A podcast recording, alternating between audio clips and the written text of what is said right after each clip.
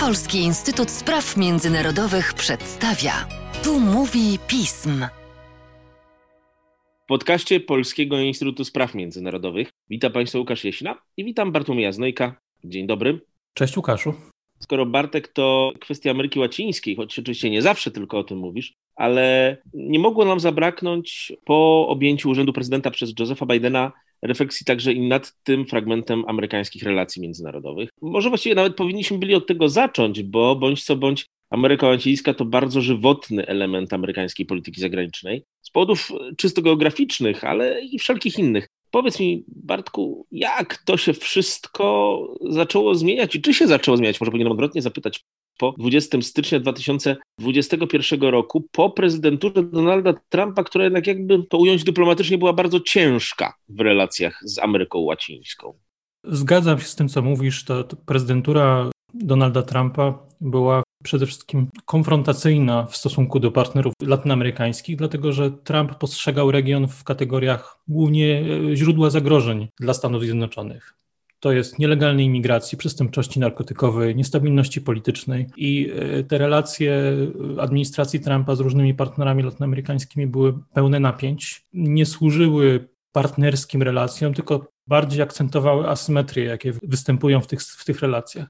Więc tak naprawdę główny cel administracji Bidena w, w tym momencie to jest odbudowa reputacji wpływów Stanów Zjednoczonych w Ameryce Łacińskiej, zgodnie z diagnozą, że polityka poprzednika zaostrzyła te relacje i popsuła właściwie te relacje. Więc tak naprawdę to, co Biden zrobił już w dniu, w dniu inauguracji, to wycofanie się z takich najbardziej konfrontacyjnych decyzji Trumpa w sferze imigracji, czyli chęć wycofania się z przymusowej deportacji opartej na bardzo luźnych warunkach, próba zniesienia też zasad, które zobowiązywały partnerów Stanów Zjednoczonych z południa, czyli Meksyku, państw Ameryki Środkowej, do zatrzymywania osób starających się o azyl w Stanach Zjednoczonych. I oczywiście e, decyzja o zaprzestaniu budowy, a właściwie rozbudowy muru na granicy Stanów Zjednoczonych z Meksykiem, co było takim flagowym projektem Donalda Trumpa, ale też symbolem tej konfrontacyjnej polityki.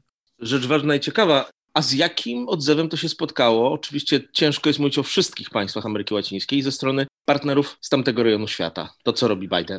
Perspektywa wygranej Bidena spotkała się z dużym entuzjazmem w regionie. Znaczy z entuzjazmem związanym z tym, że to będzie prezydent, który będzie patrzył na te państwa w sposób partnerski, będzie kładł nacisk na dialog, E, nie będzie wymuszał, nie będzie stosował gruźb czy jakichś ultimatywnych wymogów. Za Bidenem też świadczy jego doświadczenie polityczne związane z Ameryką Łacińską, dlatego że on no, ostatnie takie poważne doświadczenie, jakie on miał związane z regionem, to specjalna funkcja w, jako wiceprezydenta w administracji Baracka Obamy, gdzie zajmował się Ameryką Łacińską. On na swoim koncie ma kilkanaście podróży do regionu. Był jednym z pierwszych polityków popierających plan Kolumbia, czyli taki plan, który miał wesprzeć Kolumbię, głównego sojusznika Stanów Zjednoczonych w Ameryce Południowej w walce z narkotykami i był zaangażowany w Ameryce Środkowej we wsparcie rozwoju regionu, dlatego że to, co teraz, na co Biden kładzie nacisk, to rozwiązywanie problemu migracji z Ameryki Środkowej do Stanów Zjednoczonych nie przez blokowanie granic, tylko przez finansowanie rozwoju tych państw i rozwiązywanie problemów u źródeł. Oczywiście nie jest w praktyce to, to wcale tak nie wygląda dobrze, dlatego że Biden wcale tak szybko się nie wycofał z, z restrykcji. Te fale migracyjne z Ameryki Środkowej są dużo większe ze względu na skutki pandemii, ale też no, takie niszczycielskie huragany w, w listopadzie zeszłego roku. Więc y, tutaj bardziej chodzi o jakieś zrównoważenie y, ochrony granic z wsparciem rozwoju tych państw czy udział coraz mocniejszych Chin w istnieniu politycznym państw Ameryki Łacińskiej, ich bardzo mocna działalność dyplomatyczna w ciągu ubiegłego roku, dyplomacja szczepionkowa, to jest rzecz jakoś odnotowana przez Stany Zjednoczone i mogąca stanowić zagrożenie dla ich pozycji na tamtym kontynencie? Kwestia ekspansji Chin, y, gospodarczej przede wszystkim, ale też politycznej, bo, bo to jest y, silnie związane, to już fenomen, który tak naprawdę dotyczy stosunków międzynarodowych w Ameryce Łacińskiej w ostatniej dekadzie, głównie w ostatniej dekadzie. Oczywiście Chiny były wcześniej obecne, ale w ostatniej dekadzie to się bardziej zaznacza. I tak naprawdę teraz bardzo trudno zrozumieć to, co się dzieje w Ameryce Łacińskiej bez analizy zaangażowania chińskiego. I oczywiście Donald Trump który y, traktował Chiny jako rywala, próbował pozyskiwać sojuszników w Ameryce Łacińskiej, żeby hamować ekspansję Chin i Biden będzie to kontynuował, więc y, on jak, jak najbardziej zauważa problem coraz większy, coraz silniejszej pozycji chińskiej w Ameryce Łacińskiej. Zresztą diagnoza administracji Bidena jest taka, że to właśnie ta konfrontacyjna polityka Trumpa umożliwiła zwiększenie wpływów chińskich w, w regionie. I rzeczywiście, patrząc na rozwój współpracy handlowej Stanów Zjednoczonych i Chin, to tak naprawdę Stany Zjednoczone relatywnie tracą. Ten wzrost handlu oczywiście jest zauważalny, ale w porównaniu do Chin tracą swoją pozycję. Wyjątkiem jest Meksyk, który jest bardzo bliski, tam te relacje są bardzo ścisłe, natomiast w dużych krajach Ameryki Łacińskiej Chiny są w tym momencie, jeżeli nie pierwszym, to drugim partnerem handlowym i tę, tę pozycję wzmacniają. Więc tak naprawdę Biden i Trump będzie ich łączyć to, że spróbują współpracować z państwami Ameryki Łacińskiej, żeby przekonać ich do siebie, żeby zwiększyć swoją atrakcyjność i próbować przeciwważać tej rosnącej pozycji Chin. Natomiast oczywiście Stany Zjednoczone są tutaj spóźnione, dlatego że Chiny bardzo zyskały dzięki dyplomacji szczepionkowej, zaangażowały się mocno w regionie, wspierały różne państwa.